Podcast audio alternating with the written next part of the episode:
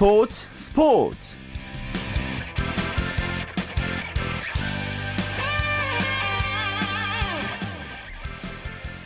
안녕하십니까. 일요일 스포츠 스포츠의 아나운서 최시중입니다. 상대가 보이는 허점을 절대 놓치지 않는 팀 이런 팀을 강팀이라고 하는데요. 요즘 프로야구 보고 있으면 삼성이 강팀이라는 생각이 듭니다. 시즌 개막 이후에 한 달여 동안 중위권에 머물렀었는데 서서히 치고 올라오더니 빈틈 보이는 한화와 기아를 상대로 연승을 이어가면서 어느새 1위까지 올랐고요. 또 그 자리를 지켜내고 있습니다. 여름에 유독 강한 면모를 보이고 있는 삼성이 조금 일찍 찾아온 더위와 함께 이 강팀의 면모를 계속 이어갈지 궁금한데요. 야구 소식 바로 살펴보겠습니다. OSEN의 윤세호 기자입니다. 윤 기자 안녕하세요. 안녕하세요. 자, 삼성이 기아와의 주말 3연전 모두 승리했습니다. 네, 삼성이 기아를 8대 2로 꺾고 주말 3연전을 싹쓸이했고요. 덧붙여 5연승을 질주하면서 1위 자리를 지켰습니다. 예, 4회 점수차를 확 벌렸죠? 네, 그렇습니다. 초반에는 기아가 선취점을 뽑으면서 먼저 앞서갔거든요. 예. 하지만 4회 초 김원건 선수의 동점타에 이어 이지영 선수와 박한희 선수의 적시타 그리고 최태인 선수의 5월 3런포로 7대 2가 됐습니다. 그러면서 일찍이 삼성이 승기를 잡아버렸습니다. 예. 에이스 윤성환 선수 호투했어요. 네, 오늘은 윤성환 선수 역시 7이닝 5피안타 무사 사구 2실점 호투로 시즌 3승에 성공했습니다. 어, 윤성환 선수는 4회부터 4이닝을 깔끔하게 퍼펙트로 막으면서 역시 에이스다운 호투를 보여줬습니다. 네, 이렇게 승리하면서 삼성이 선두 자리도 지키게 됐고요. 네, 넥센과 승차 없는 1위 혈투를 벌이고 있었는데요. 예. 오늘 승리하면서 삼성이 한 경기차 단독 선두 자리를 차지하게 됐습니다. 자, 삼성에 대한 얘기를 좀 해보면 사실 뭐 두말 나위 없는 강팀이잖아요. 근데 올해는 좀 더 일찍 우승 후보의 면모를 보이는 게 아닌가라는 생각이 들어요. 그렇습니다. 보통 삼성이 4월에 좀 부진하고요. 5월에 조금씩 정상화가 되고 그리고 이제 여름 되면 치고 올라가면서 선두로 이제 굳건히 했는데요. 올해는 페이스가 좀 이전보다 빠른 것 같습니다. 예. 어, 무엇보다 임창용 선수의 깜짝 복귀와 외국인 타자의 나바로 선수가 기대 이상의 활약을 펼치면서 삼성 전체에 예상보다 더 큰 에너지를 불어넣는 것 같습니다. 예. 반면 기아는 좀 매끄럽지 않은 수비, 아쉬움이 많은 그런 3연전이었을 것 같은데요. 그렇습니다. 홈에서 열린 주말 3연전을 모두 내줬다는 게 정말 팬들에게 많이 아쉬울 것 같아요. 어, 기아는 금요일 경기를 제외하면은 선발 투수가 모두 일찍이 무너졌거, 무너졌, 무너졌, 거든요 예. 그러면서 마땅한 반격의 실마리도 찾지 못하면서 좀 허무하게 삼성에게 뒤지고 말았습니다. 예. 자, 넥센 대 롯데 경기도 점수차가 많이 났죠? 네, 그렇습니다. 롯데가 홈런포로 넥센의 11대 6 대승을 거뒀는데요. 롯데는 1회 최준석 선수의 자월 3런포와 어, 3회 황재규 선수의 말루포로 일찍이 승리에 다가갔습니다. 예. 바로 이 말씀해 주신 홈런 두 개로 승부를 갈랐다고 봐도 될 것 같아요. 네, 그렇습니다. 롯데가 올 시즌 음, 거포 군단의 그런 모습을 조금씩 되찾아가고 있거든요. 예. 네, 특히 뭐 히메네스 선수가 그동안 홈런을 많이 터뜨리면서 어, 롯데 타선을 이끌었는데 지금 어, 아파가지고 개인적인 부상 때문에 감기 증상 때문에 못 나오고 있어요. 예. 하지만 오늘은 최준석 선수와 황재균 선수가 히메네스 선수를 대신해서 홈런을 터뜨려줬습니다. 예. 최준석 선수가 홈런 치니까 히메네스가 제일 좋아하더라고요. 네, 아무래도 예. 둘이 좀 덩치가 비슷해서 그런지 예. 좀 서로 친해지고 또 글쎄요, 뭐 음, 피부색만 제외하면 거의 형제 같거든요. 예. 그래서 더 다 가까운 것 같습니다. 예, 아무래도 감기도 오늘 뚝 떨어졌을 것 같고요. 네. 자, 그리고 삼성 넥센과 함께 선두 경쟁하고 있는 팀이 NC인데, NC가 지금 두산에게 주말 3연전 두 게임 다 졌잖아요. 오늘은 이겼습니다. 네, 7연승을 질주하던 두산의 발목을 NC가 잡았습니다. 그러면서 NC가 주말 3연전 수입패를 면했는데요. 어, NC는 4회 나성범 선수가 5월 솔로프를 터트리면서 어, 점수를 뽑기 시작했고요. 그 뒤에 이종욱 선수의 적시타, 모창민 선수의 어, 3점 홈런으로 두산을 멀리 따돌리면서 9대 4로 승리했습니다. 예, 이종욱 선수가 그럼 천안타돈을 기록했죠? 네, 그렇습니다. 이종욱 선수가 참, 음, 이 선수가 우여곡절 끝에 프로 생활을 했잖아요. 예. 2006년도에 현대에서 방출이 됐고, 어, 곧바로 두산에 신고 선수로 입단하면서 음, 신데렐라 스토리를 써나간 선수인데요. 그래서 더 천안타가 의미가 깊지 않나 싶습니다. 예, 두산은 8연승을 하지는 못했습니다. 네, 그렇습니다. 3회까지만 해도 양팀 선발 투수가 어, 무실점 호투를 하면서 음, 경기가 선발 대결로 흘러가지 않을까 싶었는데요. 어, 하지만 노경은 선수가 4회에 한 번에 무너지면서 두산이 8연승에는 닿지 못했습니다. 예. 노경은 선수가 이제 4회에 무너졌는데 반면에 NC 입장에서 보자면 NC의 집중력이 대단했다고 봐도 되는 거잖아요. 그렇습니다. NC에 힘 있는 타자들이 많고 뭐 젊은 타자들이 많잖아요. 예. 그만큼 배트 스피드가 굉장히 빠른데요. 뭐 노경훈 선수가 9위만 놓고 보면은 여전히 리그 정상급 투수인데 어, 그런 공빠른 노경훈 선수의 공을 어, NC 타자들의 젊음과 뭐 혈기가 어, 이겨낸 것 같습니다. 예. SK 대 한화의 경기는 어떻게 됐습니까? 네, 하나가 SK를 5대 2로 꺾고 어, 주말 3연전 위닝 시리즈에 성공을 했습니다. 어, 그러면서 하나는 주말 대전구장을 찾은 팬들에게 어, 좋은 선물을 선사했습니다. 어렵게 어제 이긴 SK가 오늘 김광현을 선발로 내고도 패했어요. 그렇습니다. 올 시즌 정말 김광현 선수가 엄청난 기대를 받았잖아요. 예. 어, 올해가 끝나면 FA가 되는 만큼 정말 큰 동기부여 속에 올 시즌 맹활약을 할 줄 알았는데요. 오늘 6과 3분의 2이닝 13피안타 2볼넷 5실점으로 시즌 5패를 당했고요. 평균 자책점도 4.44까지 올라가고 말았습니다. 네. 팀 순위는 어떻게 됩니까? 네, 삼성이 한 경기 한 경기 차로 선두를 달리고 있는 가운데 넥센과 NC가 2위, 3위로 삼성을 바짝 뒤쫓고 있습니다. 그 뒤로 두산이 4위고요. 롯데가 5위, 기아, SK, 하나, LG는 하위권을 형성 중입니다. 예. 자, 일본에서는 오승환 선수 세이브 소식이 또 전해졌지요? 네, 오승환 선수가 10세이브를 기록, 했습니다 어, 오승환 선수는 오늘 요코하마 홈 경기에서 1이닝 1탈3진 무실점으로 세이브에 성공을 했고요. 예. 그러면서 지난 14일 히로시마전 이후에 4일 만에 세이브를 더했습니다. 평균 자책점도 1.47로 일본 무대에서도 여전히 끝판왕의 위용을 과시하고 있습니다. 예. 이대호 선수는 어떤 활약을 보였나요? 네, 이대호 선수도 어, 오늘 오릭스와 원정 경기에서 4타수 2안타로 멀티히트를 치면서 어, 활약을 했습니다. 어, 비록 팀은 패했지만요. 이대호 선수는 타율을 2할 7푼 8리까지 끌어올렸습니다. 예. 자, 미국에서는 텍사스의 추신 선수가 3번 타자로 나왔던데요? 네, 추신 선수가 올 시즌 처음으로 3번 타자로 출장을 했는데요. 팀 내 거포인 프린스필더 선수가 부상으로 결장하면서 추인 선수가 3번 타자로 자리했습니다. 어, 추인 선수는 4타수 1안타를 기록했는데요. 하지만 텍사스, 팀인 텍사스가 토론토에 패하면서 어, 4연패 늪에 빠져 있습니다. 예. 류현진 선수와 관련해서는 새로운 소식이 있습니까? 어, 일단 어제 시뮬레이션 피칭을 성공적으로 마친 것 이후에 특별한 발표는 아직 없습니다. 하지만 뭐 그래도 큰 이변이 없는 날 오는 22일 매치와의 원정 경기가 복귀전이 될 것 같습니다. 예. 다졌어요. 근데 커쇼 선수가 상당히 그 실망스러운 피칭을 했어요. 네, 정말 커쇼 선수가 맞나 싶을 정도로 최악의 부진을 보였는데요. 예. 어, 커쇼 선수가 오늘 2이닝도 소화하지 못하고 1과 3분의 2이닝 7실점으로 어, 생애 최악 투를 보여줬습니다. 어, 오늘 애리조나와 경기가 있었는데요. 코시 선수가 2회에 급격히 흔들리면서 다저스 또한 7대 18로 대패를 당하고 말았습니다. 예. 코쇼 선수의 평균 자체점도 4.43으로 정말 코쇼 선수답지 않게 치솟고 말았습니다. 부상 복귀 후에 코쇼가 아직까지는 제 컨디션이 아닌가요? 아, 제가 보기에는요. 아무래도 예. 류현진 선수도 마찬가지지만 코쇼 선수도 3월에 일찍이 그 호주 개막전에 나갔, 나갔잖아요. 예. 그러면서 페이스를 빨리 올린 게 지금 시즌 내내 좀 컨디션을 잡지 못하고 있는 그런 원인이 아닌가 싶습니다. 예, 알겠습니다. 말씀 고맙습니다. 네, 감사합니다. 네, 야구 소식 오세의 윤세호 기자와 함께했고요. 이어서 축구 소식은 일간 스포츠의 윤태석 기자입니다. 윤 기자 안녕하십니까? 예, 안녕하세요. 자, 여자 축구 대표팀이 12년 만에 월드컵에 나가게 됐어요. 예, 어젯밤 베트남에서 열린 아시안컵 조별리그 2차전에서 우리나라가 태국을 4대 0으로 이겼습니다. 네, 우리나라가 2연승을 달리면서 마지막 남은 중국과의 경기와 상관없이 최소수 2위를 확보를 했고요. 어, 4강 진출을 확정을 했습니다. 이번 대회가 그 내년 캐나다 월드컵 예선을 겸하고 있거든요. 예. 전체 5위까지 티켓이 주어지기 때문에 우리나라는 최소 4위까지 확보를 한 만큼 어, 월드컵 진출이 확정이 됐습니다. 음. 이제 월드컵 진출은 2003년 미국 대회 이후 12년 만입니다. 그러니까 태국 경기는 물론이고요. 월드컵 진출의 1등 공신을 꼽으라면은 박은선 선수 꼽아야겠죠. 네, 물론입니다. 오늘 그 해트트릭 달성하면서 우리나라 공격을 진두 지휘를 했고요. 사실 이번에 박은선 선수가 어, 대회 참가하는 것부터 조금 우여곡절이 좀 많았지 않습니까? 예. 하지만 정신적으로 큰 각오를 다지고 어려운 시련을 모두 이겨냈고요. 그 경기 후에 박은선 선수 각오를 들어보니까 상당히 다부지더라고요. 어, 태국이나 미얀마 같은 팀들을 상대로 승리한 것을 기뻐하지 않고 앞으로 만날 세계 톱 클래스 팀들을 바라보고 훈련하고 경기에 임하겠다고 얘기했는데요. 예. 네, 정말 좀 든든한 그런 느낌을 받았습니다. 그렇죠. 오랜만에 대표팀 합류했는데도 호흡도 잘 맞추더라고요.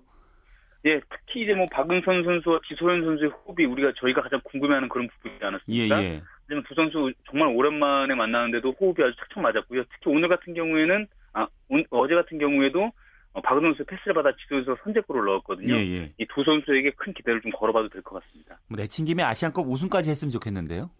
우리나라 이번 대회 우승을 노리고 있는데요. 전력상 충분히 가능할 것 같습니다. 일단 경쟁이 우리랑 같은 조의 중국 그리고 이제 반대쪽인 A조에는 일본하고 호주 요 네 팀, 세 팀 정도가 우리나라의 경쟁 상대가 될 것 같은데요. 예.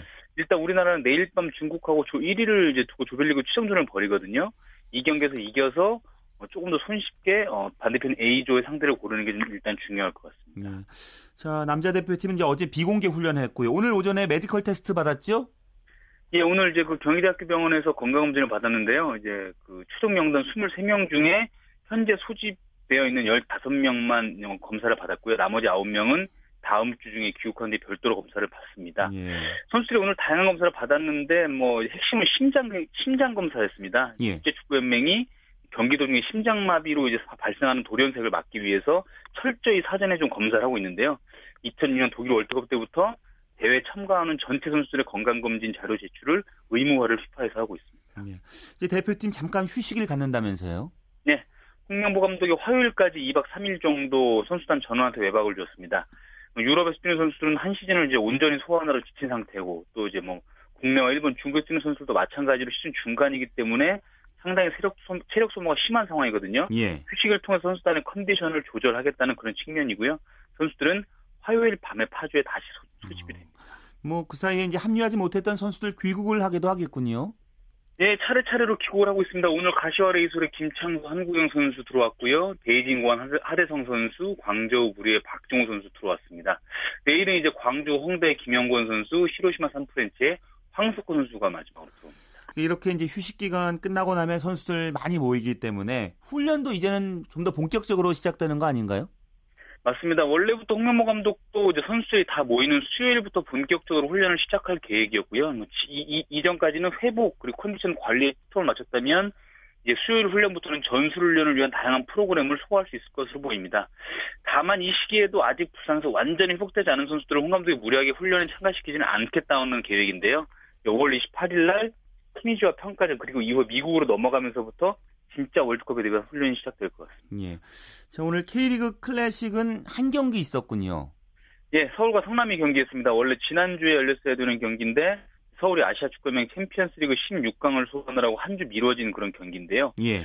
그 서울이 종료 5분 전에 터진 박희성 선수의 그림 같은 오버헤드킥 슛으로 1대 0으로 이겼습니다. 예. 박희성 선수가 이제 서울 앙리라는 그 별명을 얻었어요. 예, 박희성 선수가 원래 이제 고려대 학교 출신인데 예. 고려대, 고려대학교 별명이 고대 앙리였거든요. 예, 예. 뭐 앙리하면 세계적인 이제 골게터인데 뭐 박희성 선수는 본인이 그 앙리 선수를 닮고 싶어서 그렇게 별명을 지었다라고 얘기를 했는데 예. 사실 작년에 프로에 와서는 그렇게 좋은 모습 보이지 못했거든요. 예. 작년에도 한 골에 불과했고 올 시즌 초반에도 뭐 컨디션 난조하고 부상으로 시달리면서 거의 게임을 뛰지 못했는데 오랜만에 나와서 오늘 교체로 들어가서 아주 서울의 결정적인 건 승리 안겨주는 골을 터뜨렸습니다. 예. 이 경기 같은 경우는 이제 월드컵 휴식기 들어가기 때문에 두 팀 모두 아주 열심히 이겨야겠다는 마음으로 임했겠네요. 예, 서울이 오늘 경기 전까지 11위였고요. 서울에게 정말 어울리지 않는 순위였습니다. 예. 서울 같은 경우는 반드시 승점 3, 점을딴 다음에 휴식기 때 재정비를 해야겠다라는 각오였고요.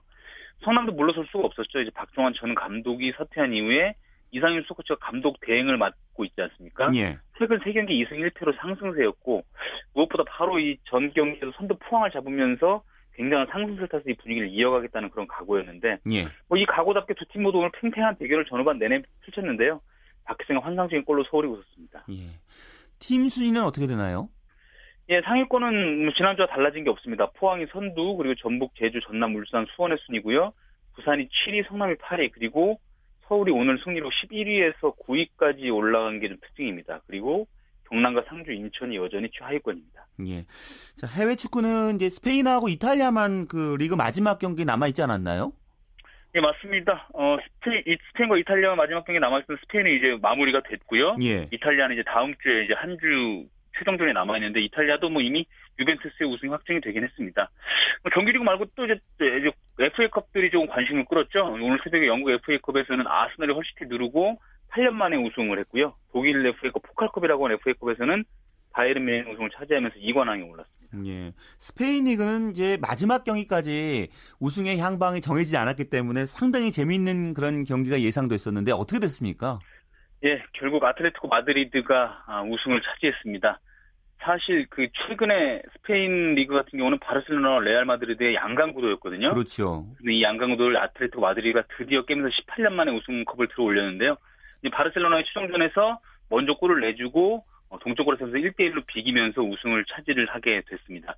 그 아틀레티코 마드리드 같은 경우에 디에고 시메오네 감독 같은 경우는 이제 마지막 우승이었던 1995, 96 시즌에 선수로 우승을 했고요. 예. 18년 만에 감독으로도 우승을 하면서 아틀레티코 마드리드의 전설로 남게 됐습니다. 예. 바르셀로나가 만약 이겼다면 우승도 할 수 있는 그런 경기였잖아요. 네, 맞습니다. 네, 아틀레티코 마드리드 이제 우승을 하게 됐고요. 그 최종전 끝난 후에 바르셀로나의 타타 마르티노 감독은 사임을 발표했어요. 네, 1년 만에 감독께서 물러나겠다고 경기 직후에 이제 사임 의사를 밝혔습니다. 이제 올 시즌에 그 마르티노 감독이 지휘봉을 잡고 바르셀로나가 정규리그 2위, 컵대회 준우승, 그리고 또 챔피언스리그에서 팔라에서 떨어졌거든요. 예. 무관에 그쳤습니다. 바르셀로나가 한 우승컵 하나도 들어올지 못한 거는 2007년, 2008년 시즌 이후 6년 만이거든요.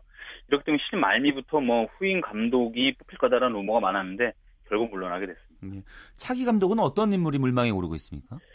예, 진짜 가장 물망에 오르는 인물은 이제 바르셀로나 스타플레이어 출신이죠. 루이스 엔리케 그 감독인데요. 이제 셀타비고 감독을 맡았던 감독인데 엔리케 감독은 이제 바르셀로나의 이제 그 B팀 감독을 지낸 바도 있고요. AS 로마 거쳐서 작년 여름에 셀타 비고를 맡아서 9위로 이끌면서 지도력을 인정받는 그런 감독이거든요. 예.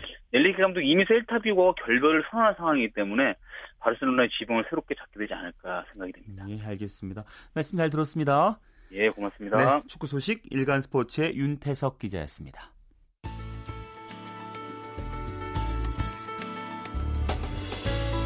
스포츠가 주는 감동과 열정, 그리고 숨어있는 눈물까지 담겠습니다. 스포츠 스포츠 최시중 아나운서와 함께합니다. 네, 스포츠 기록실 시간입니다. 스포츠 평론가 신명철 씨와 함께합니다. 안녕하세요. 네, 안녕하십니까. 음, 오늘도 역시 아시안 게임 관련 얘기 계속 해보겠습니다. 네. 지난 시간에 이제 1990년 베이징 아시안 게임 쭉 돌아봤는데요. 네, 네. 뭐 계속 이어서 살펴보겠습니다. 네. 음, 아시안 게임 그 베이징 아시안 게임 구기 종목에서는 여자 선수들이 상당히 좋은 활약을 보였다고요. 네, 농구의 경우 남자는 중국과 필리핀에 이어서 3위를 했지만 여자는 결승에서 중국을 77대 70으로 꺾고 1978년 방콕 대회 이후 12년 만에 정상을 되찾았는데요. 예. 네, 우리나라는 6개 나라가 출전한 가운데 그 리그로 예선을 펼쳤는데 중국의 리그전에서는 60대 70으로 졌어요. 예, 그런데 예선 리그 1, 2 팀이 결승을 치르는 대회 방식에 따라서 우승에 도전할 수 있는 기회를 다시 얻게 되는데요. 예선 리그 2차전에서 그때 당시 그 북한 여자 농구 대표팀에는 2m대 장신센터가 있었습니다. 이경숙이라고. 예. 이 선수가 있었는데 북한을 우리가 70대 67로 꺾었고요. 그래서 그 경기가 금메달로 가는 좀 어려운 관문이었어요. 그리고 나머지 예선 리그 경기에서는 태국을 126대 47, 일본을 97대 72, 대만을 78대 56으로 각각 물리쳤는데요. 자, 여자 농구는 다음 대회인 1994년 히로시마 대회에서 2연속 우승을 하고요. 아시안 게임에서. 그리고는 오랫동안 좀 금메달과 인연을 맺지 못하고 있지 않습니까? 예. 예, 그래서 얼마 전에 우리 여자 농구 대표팀 엔트리가 발표가 됐는데 자, 이번 인천 아시안 게임에서는 24년 만에 우승을 노려, 노리고 있습니다. 예. 그때 90년, 94년 그때가 이제 여자 농구는 전성기였네요. 예, 그랬었습니다. 예. 그리고 한참 동안 지금 우승과 인연을 못 맺고 있네요. 그 핸드볼은 남녀 동반 우승 차지했다고요? 네. 남자는 첫 경기에서 일본을 26대 25 한 점 차로 꺾으면서 첫 고배를 넘겼고요. 예. 북한을 38대 27로 물리쳤는데요. 핸드볼은 이 대회에서 남녀 모두 북한과 1945년 분단 이후에 처음으로 경기를 가졌습니다. 사실 북한 핸드볼 실력 우리가 잘 모르고 있었거든요. 예. 근데 그렇게 센 전력은 아니었던 것으로 판명이 되고요. 우리 남자의 경우는 이어서 사우디아라비아, 아랍에미리트 연합을 각각 34대 25, 32대 21로 물리쳤고 최종전에서 중국을 31대 26으로 꺾었습니다.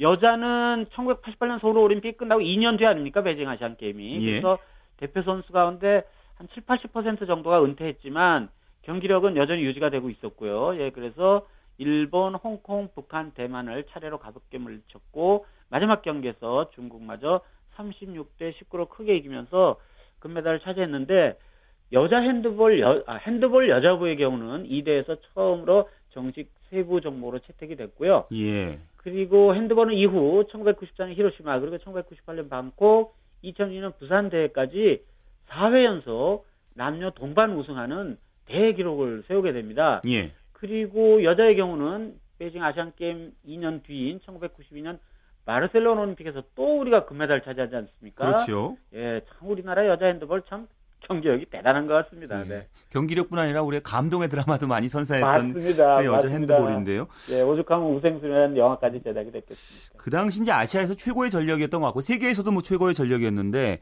예, 최근에는 이제 중동 지역도 좀 잘하지 않나요?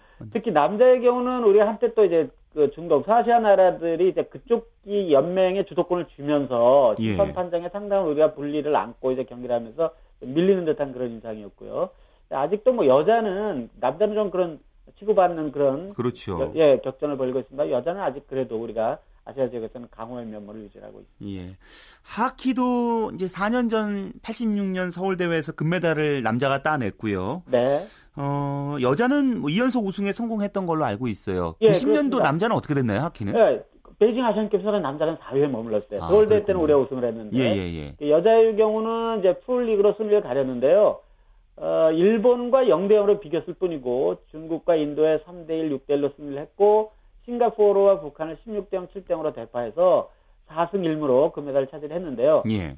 이 대회에서 32득점, 20점. 물론 이제 상대하는 나라가 뭐 싱가포르라든지 북한 같은 나라가 이제 하키 실력이 그렇게 뛰어난 나라가 아니기 때문에 이런 점수가 나올 수 있었습니다만은 아무튼 그 무렵 예, 임계숙 선수를 중심으로 한 또 우리 여자 하키도 상당한 수준의 경기력을 유지하고 있었습니다.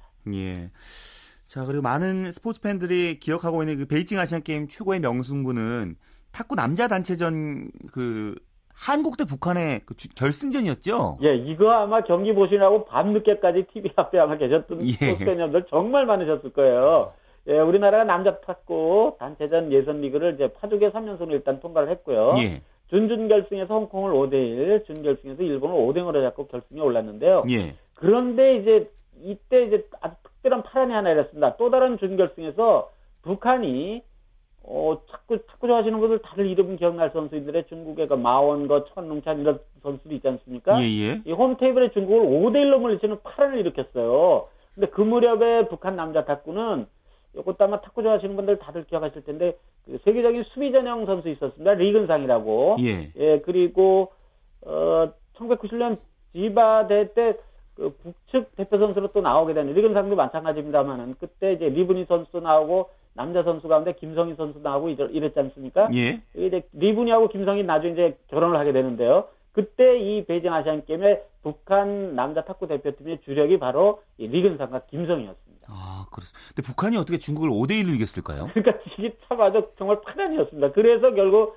어, 남자 탁구 단체전 결승에서 남북 경기가 이루어질 수 있는 그런 바탕이 이루어진 드라마가 이제 펼쳐지게 됐는데 그 대접전이 그 펼쳐졌던 그 결승전 상황을 그좀그 중계 방송 하듯이 얘기 좀 해주시죠. 중계 방송 하듯이 예, 예. 그 당시에는요. 예. 그 요즘에 이렇게 길게 안 합니다. 남자 단체전을 그 세 명의 선수가 나와서 각각 돌아가면서 이렇게 돌려붙어 가지고 구단식 경기를 했거든요. 그러니까 시간이 엄청나게 길었습니다. 예. 그래서 마지막 구단식까지 가게 되면 보통 4시간 반 5시간, 뭐 어떨 때는 5시간 30분 막 이렇게 되는데요. 거의 테니스 경기네요. 아, 그렇습니다. 그래서 우리나라와 북한이 게임스코어 4대4로 팽팽히 맞섰고, 예. 마지막 9번 단식에 나선 선수가 우리나라는 김택수, 북한은 당시 이제 신이었던 최경섭이었어요. 그런데 김택수가 첫 세트를 21대 13으로 가볍게 땄거든요. 그래서 예. 뭐, 아, 이 승리하는구나, 승리하는구나 그랬는데, 2세트에서는 이게 어떻게 되는지 거꾸로 일방적으로 김택수 선수가 밀리면서 15대 21로 세트를 내줬어요. 예. 그리고 마지막 세트에서도 1대 8, 3대 9 계속 밀리고 있었거든요. 거의 뭐 패색이 짙은 점수 아닙니까? 그렇죠. 이 예. 예.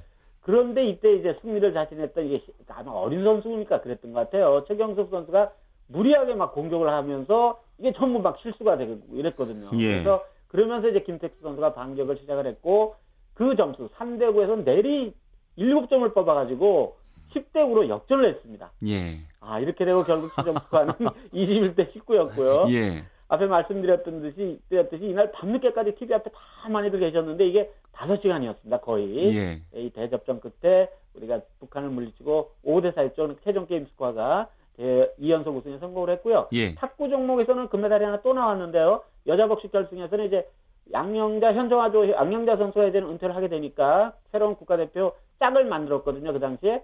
현정화의 짝이 누구였냐면 홍차욱이었습니다. 아. 하실 거예요. 예. 현정화, 홍차욱조가 중국의 차오홍 그리고 정말 이 선수 유명 선수 워낙 키도 작고 그런 선수인데 탁구 정말 잘했던 덩약핑조. 아, 그때 덩약핑이 있었군요. 덩약핑조가 그때 있었어요. 이 조를 현정아 홍차학조가 2등을 물리쳤습니다. 어, 그랬군요. 그것도 중국 원정을 가서요. 예. 네, 그래서 금메달 차지했습니다. 알겠습니다. 오늘 재밌는 얘기 잘 들었습니다. 고맙습니다. 네, 고맙습니다. 네, 스포츠 평론가 신명철 씨였습니다.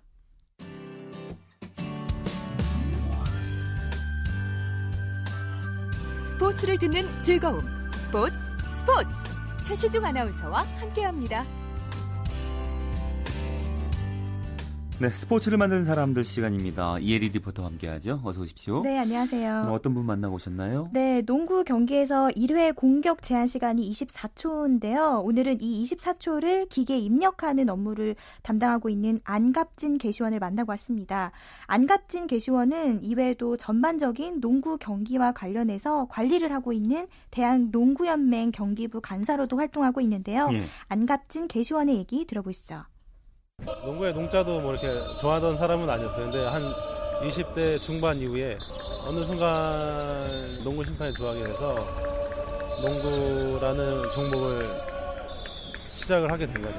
24초 개시원은 각자 역할이 되게 중요하긴 하지만 좀 중요도가 있는 자리가 24초 담당이거든요. 그리고 이제 그 실수를 하게 되면 양 팀의 어떤 게임 플레이 이런 지장도 생기고 그래서 되게 좀 이게 참 앉아 있는 자리에서 공이랑 백보드 있는 뭐 링이랑 일직선이 되게 되면 안 보일 때도 많이 있어요. 그래서 저 자리에서 가만히 앉아 있는 게 아니라 좀 왔다 갔다 하면서 이렇게 봐야 하는 좀 어려움도 있고 한편으로는 이제 무사히 깔끔하게 끝나면 되게 재밌는 또 자리이기도 해요. 안 계시원은 그럼 경기 전에는 어떤 준비를 하나요? 네, 24초 계시원이기 때문에 경기 시작 전에 미리 수시로 24초 기계를 점검하는데요. 예. 또 경기부 간사로도 활동하고 있어서 뭐 코트 라인선을 살피거나 뭐 골대가 삐뚤어지는 삐뚤어졌는지, 뭐 골대 높이가 서로 맞는지 이런 점검을 하고요. 뭐 선수 벤치와 A보드 위치도 점검을 합니다. 그리고 제일 중요한 24초 기계가 잘 작동하는지 이것을 중점적으로 체크를 한다고 합니다. 사실 경기 보면서 24초만 보긴 했지 네. 이거를 하기 위해서 이렇게 누군가가 또 고생을 하고 있다는 거는 이제 알게 되는 거잖아요. 네, 맞아요. 그 긴장하면서 경기를 봐야 되기 때문에 아주 중요한 업무입니다. 네, 맞습니다. 그 24초 개시원이 보기에는 좀 쉬워 보일지 몰라도 그 볼이 림에 맞 맞았느냐 안 맞았느냐에 따라 24초를 리셋할지 아니면 잔여 시간으로 계속 갈지 결정되기 때문에 경기 시간 내내 집중하면서 봐야 하는데요. 예. 워낙 돌발 상황이나 애매한 상황이 많아서 항상 긴장 속에서 경기를 지켜봐야 한다고 합니다. 뭐 그렇기 때문에 24초 개시원은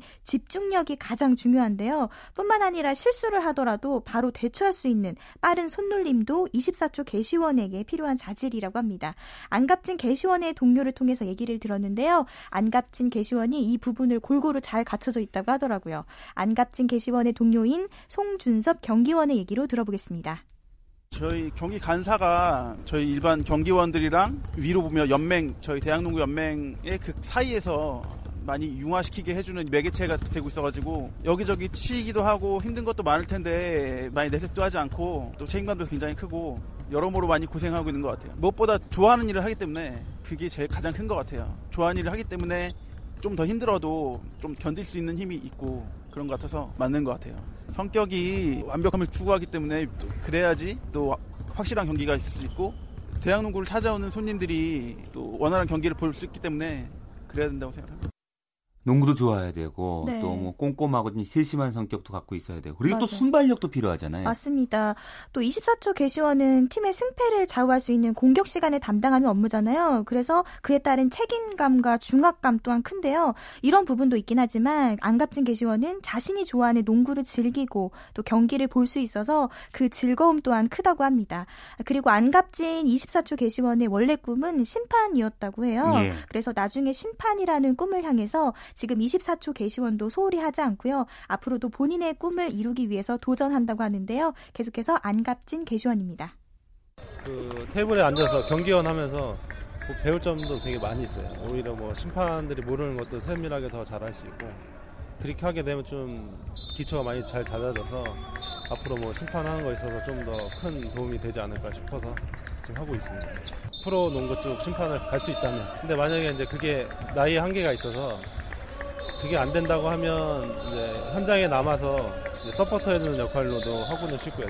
제가 생각하는 24초는 농구 경기의 전체 예, 저는 그렇게 생각을 해요. 계속 다 같이 호흡을 하기 때문에 처음 시작할 때부터 끝날 때까지 같이 호흡을 하기 때문에 뭐 농구 선수랑 제 몸이 같이 한다고 생각이 들어요. 제 생각. 저 혼자만이 하는 게 아니라. 왜냐 그게 같이 융화가 잘 돼야지 저도 재밌고 선수들도 재밌게 하는 거기 때문에 보는 거라고 생각이 듭니다. 그 심판이란 꿈을 향해 계속해서 앞으로 나아가고 있는데요. 안갑진 개시원의 꿈에 대한 열정은 앞으로도 음. 계속될 겁니다. 예, 화이팅 하시길 바라고요. 이혜리 리포터 수고하셨습니다. 네, 고맙습니다.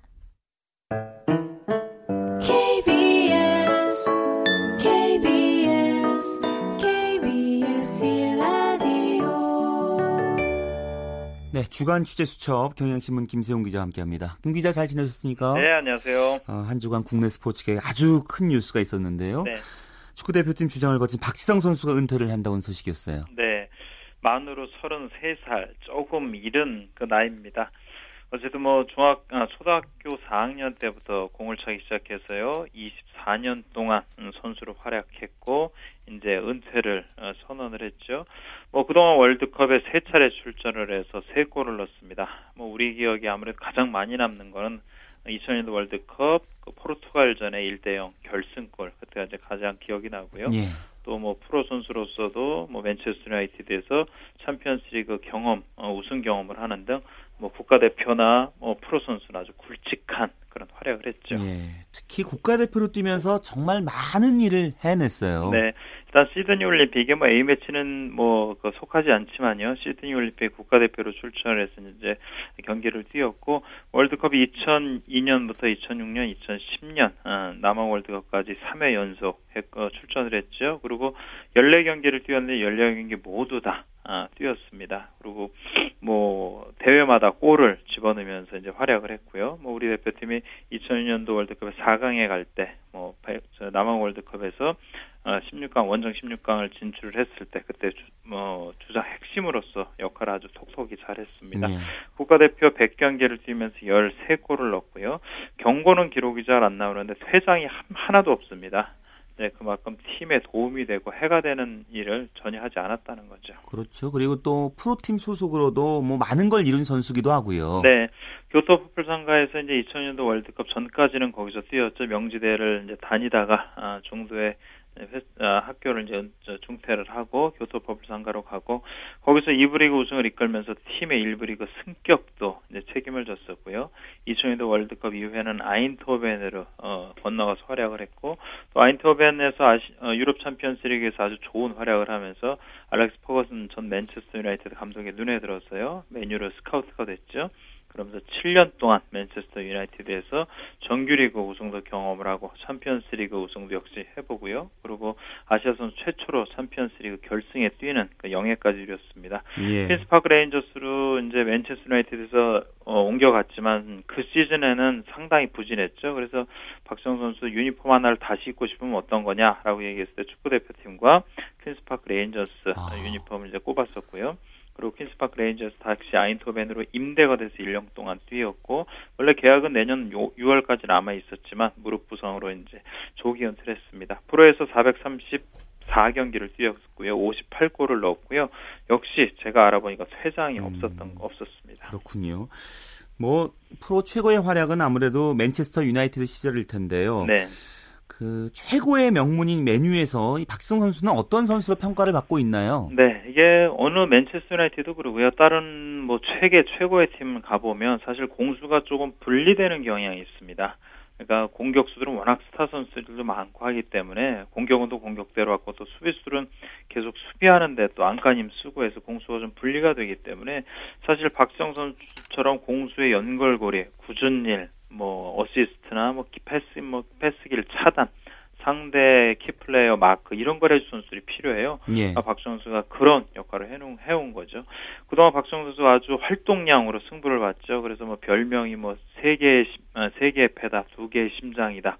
이런 것도 있었고요. 또 상대 선수는 모기 같다, 오토바이 같다, 경비견이다, 맹견이다 이런 표현도 썼습니다. 예. 언론의 평가도 가장 많은 게 열심히 뛰었다는 거였죠. 이게 좀 골을 넣었다는 거 좀 약해 보이지만 박정 선수의 팀에서 필요한 것 그걸 그대로 잘했을 때 나오는 평가가 열심히 뛰었다는 거였죠. 예. 이런 평가들이 뭐 퍼거슨 감독이 박성 선수 영입할 때 했던 얘기와 똑같은 얘기네요. 네, 2005년도 아인터벤에서 이제 박성수를 영입할 때 퍼거슨 감독이 이유를 세 가지를 냈습니다. 그게 뭐 패스웍도 아니고요, 슈팅력도 아니었어요.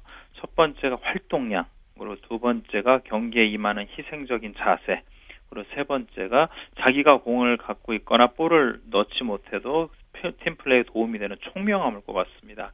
그러니까 뭐 화려하지는 않았지만 사실 팀을 위해서 뛴 선수였고요. 또 얼마 전에 맨체스터 유나이티드 선수들이 박정 선수에 대해서 평가를 할 때 어떤 선수냐라고 했을 때 제 기억에는 아마 네마냐 비디치의 말 같아요. 이런 얘기를 했었죠. 영어로 좀 말씀을 드리면 a real player for players라고 표현을 했습니다. 그러니까 선수들을 위해 뛰는 진정한 선수라는 거죠. 예. 그러니까 박성수가 내가 골을 넣거나 그거보다 팀이 이기기 위해서 아니면 자기 자신보다 기술이 더 좋은 선수들이 제목을 하기 위해서 뒤에서 그 선수를 위해서 뛰었다는 겁니다. 그러니까 우리가 보기에는 뭐 화려하지 않아 보이지만 같이 뛰는 선수들이 이 박정 선수가 갖고 있는 존재 의미가 뭔지 제대로 알고 음. 있었던 거죠. 결국 뭐 이제 무릎 부상을 갖고 있는데 뭐 네. 열심히 헌신적으로 포기하지 않고 뛴 결과로도 볼 수 있겠네요. 그렇습니다. 제가 인터뷰할 때 물어봤어요. 무릎을 정확히 다친 경기가 기억이 나냐 그랬더니 기억이 난다 안 난다. 다친 건 아니고 교토파 부상가 시절부터 계속 안 좋았는데 그게 쌓여서 이렇게 됐다는 얘기를 했습니다. 그러니까 박정 선수가 예전에 이제 대표팀 아 맨체스터 유나이티드 처음 갔을 때 뭐 여러 전문가들이 그랬어요. 박정 선수 발에다가 흰색 페인트를 묻히면 경기장이 온통 다 흰색으로 변할 거다. 이런 표현을 썼거든요. 그만큼 열심히 계속 뛴 거. 그게 어쩌면 33살에 그렇게 많지 않은 현대 스포츠 이야기로 많지 않은 나이에 그 나이에 은퇴를 할 수밖에 없던 음. 이유가 좀 아이러니컬하죠. 자, 이제 박 선수 이제 결혼도 앞두고 있고요. 앞으로 네. 어떤 계획 갖고 있습니까? 네, 아시다시피 지금 이달 말에 이제 국내 프로팀하고 경기를 갖고요. 그리고 다음 달에 7월이죠. 아, 7월에 이제 은퇴 경기 겸해서 이제 우리나라 K리그 경기를 이제 하게 되는데 결혼을 합니다. 그리고 아직까지는 축구 행정가가 되고 싶다라는 거 이외 구체적인 그 계획은 없어요. 일단 유럽 가서 산다고 하고 하는데 지도자는 본인이 분명히 안 했다고 했으니까요. 어느 정도 기한이 기간이 걸리면 뭐 어떤 일을 그 하고 싶을지 좀 음. 윤곽을 잡겠죠.